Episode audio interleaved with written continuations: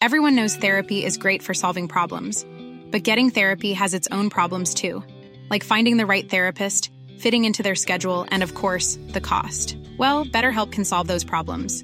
It's totally online and built around your schedule. It's surprisingly affordable too. Connect with a credentialed therapist by phone, video, or online chat, all from the comfort of your home. Visit better help dot com to learn more and save ten percent on your first month. That's BetterHelp, H E L P.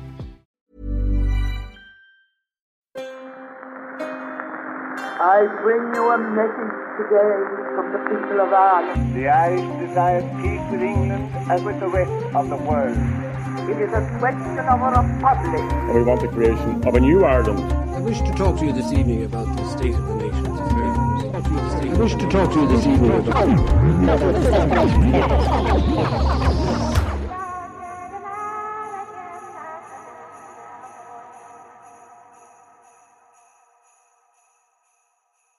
Welcome to the History of Ireland. Merry Christmas! Uh, it's Saint Stephen's Day, and for this, the twenty-sixth of December, on our twenty-sixth episode, we're going to take a quick break from our regular programming and dive into a little bit of Irish Christmas history.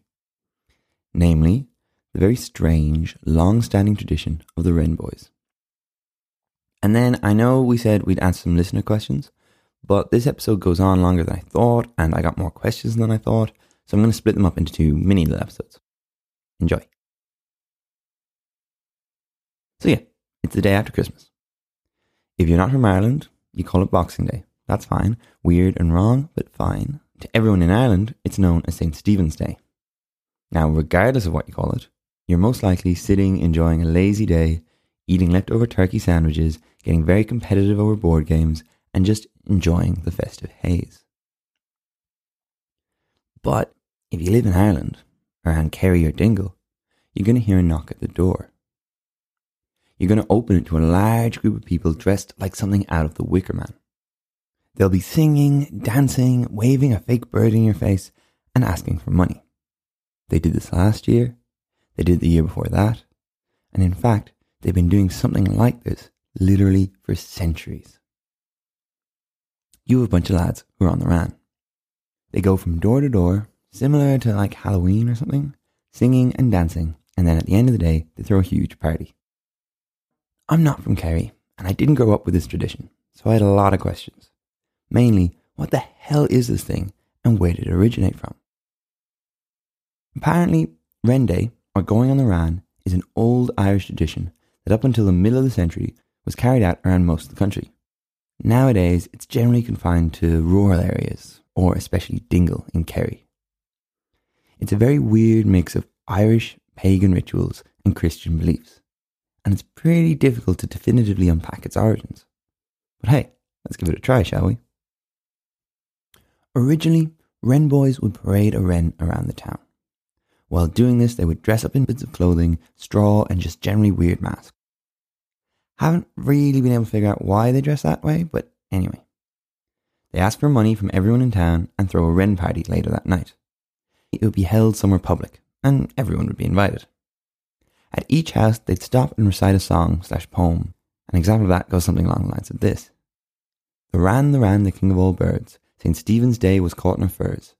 Her clothes were all torn, her shoes were all worn, up with the kettle and down with the pan, give us a penny to bury the Ran. If you haven't a penny, a halfpenny will do. If you haven't a halfpenny, God bless you. Here's a description from eighteen forty-one of the whole thing. Quote, the professional artists used by some means to secure a live wren and fasten it by a string to the twig of an ivy or holly bush, and enlivened by the strains of ear-piercing fife, invade the quiet of a strong farmer's house and dance and shout and sing the well-known legend, the poem we just recited. Then hands were taken and steps performed around the Buchal na Droline, the Wren boys, who capered away in his best style, shaking the bush and the poor prisoner in unison. They then generally succeeded in extracting drink or money. End quote. In that description, they simply tie a wren to a twig, but often the wrens were not that lucky. Here's another one from eighteen sixty-seven. Quote, for some weeks preceding Christmas, crowds of village boys may be seen peering into the hedges in search of the tiny wren. and when one is discovered, the whole assemble and give eager chase to, until they have slain the little bird. In the hunt, the utmost excitement prevails, shouting, screeching, and rushing. All sorts of missiles are flung at the puny mark, and not unfrequently they light upon the head of some less innocent being. From bush to bush, from hedge to hedge, is the wren pursued until bagged with as much pride and pleasure as in cock of the woods by the more ambitious sportsman. End quote. Poor little wren. Which I guess brings us to the question of why the hell are they picking on the little bird? This is where things get a little messy, but also very interesting. The story told in various iterations is that a group of Irish fighters were sneaking up on some sleeping invaders. But at the last minute, a wren woke them up, and the Irish, losing the element of surprise, were defeated. I've heard this as the English, the Vikings, and, well, everyone in between. But the earliest iteration I could find was from John Overy's Miscellanies, written in sixteen ninety-six.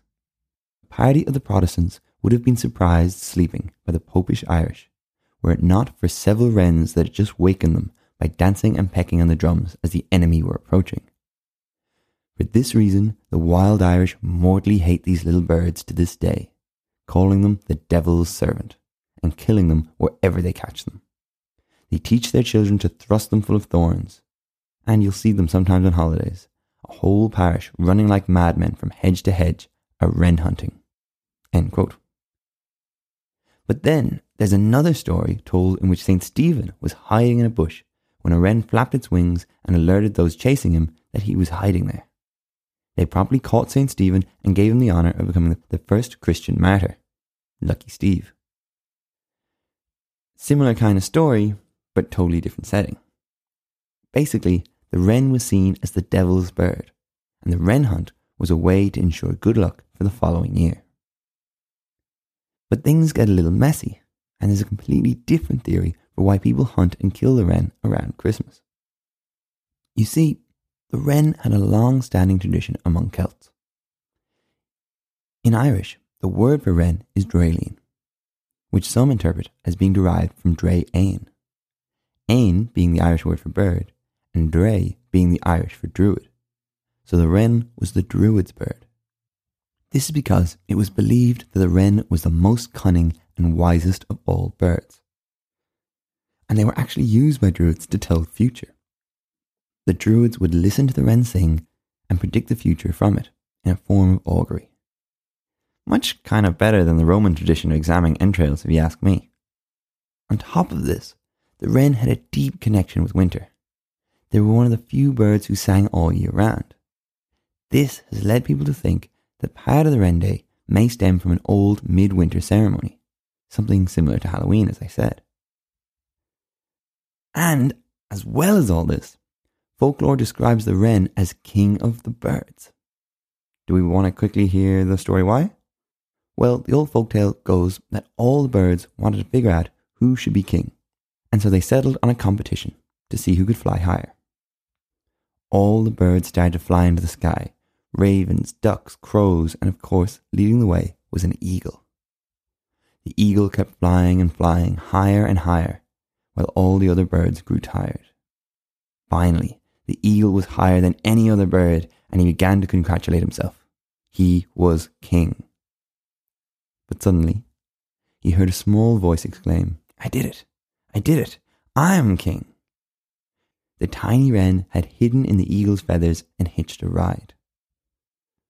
Once the eagle was as high as he could go, the wren hopped out and flew higher still.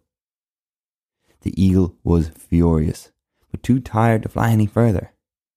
Once all the birds had gathered on a tree, the eagle angrily claimed the wren had cheated. "You only use cunning and trickery," he cried.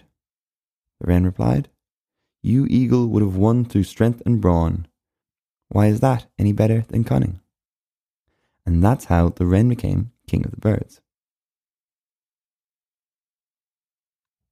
So yeah, traditionally, wrens were pretty well respected, and as far back as Celtic times, they were revered.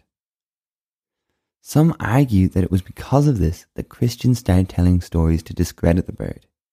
Basically, clerics in the Middle Ages were trying to fight Druidic beliefs, and used stories like the one about Saint Stephen to paint the wren as an agent of the devil. And it seems it only kind of half worked. Yes, the wren was chased and buried on Wren Day, but the festivities themselves retained much of their pagan traditions. And these days, no one even kills or kidnaps a poor bird. They either use a toy or just ignore that aspect altogether.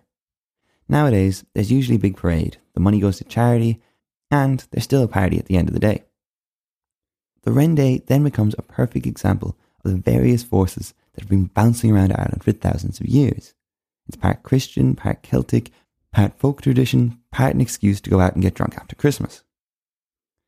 In fact, when you think about it, it's much like Christmas itself, a mix of pagan and Christian rituals.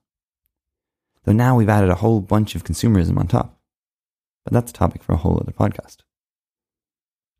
What I love about it all is that to this day, people are celebrating something that most likely had its origins in pre-Christian Ireland. It's a tradition that contains elements from thousands of years ago, and hopefully it'll continue on well into the future. So that's the Wren Day. How fun. So I'm going to take a quick break over Christmas, but in the new year we'll continue our story of the War of Independence.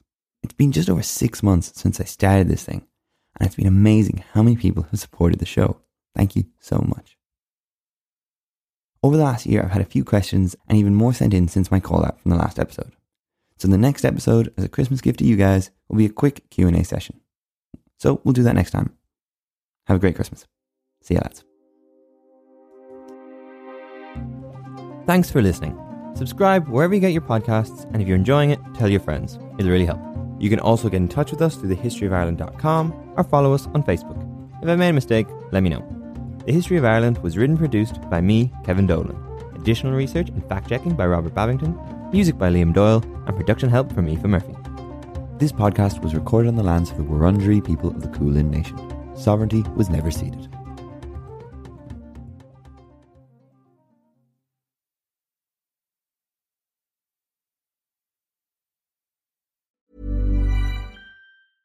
Imagine the softest sheets you've ever felt. Now imagine them getting even softer over time. That's what you'll feel with Bowl and Branch's organic cotton sheets. In a recent customer survey, ninety-six percent replied that Bowl and Branch sheets get softer with every wash. Start getting your best night's sleep in these sheets that get softer and softer for years to come. Try their sheets with a thirty night guarantee. Plus, get fifteen percent off your first order at bowl and branch dot com. Code BUTTERY. Exclusions apply. See site for details.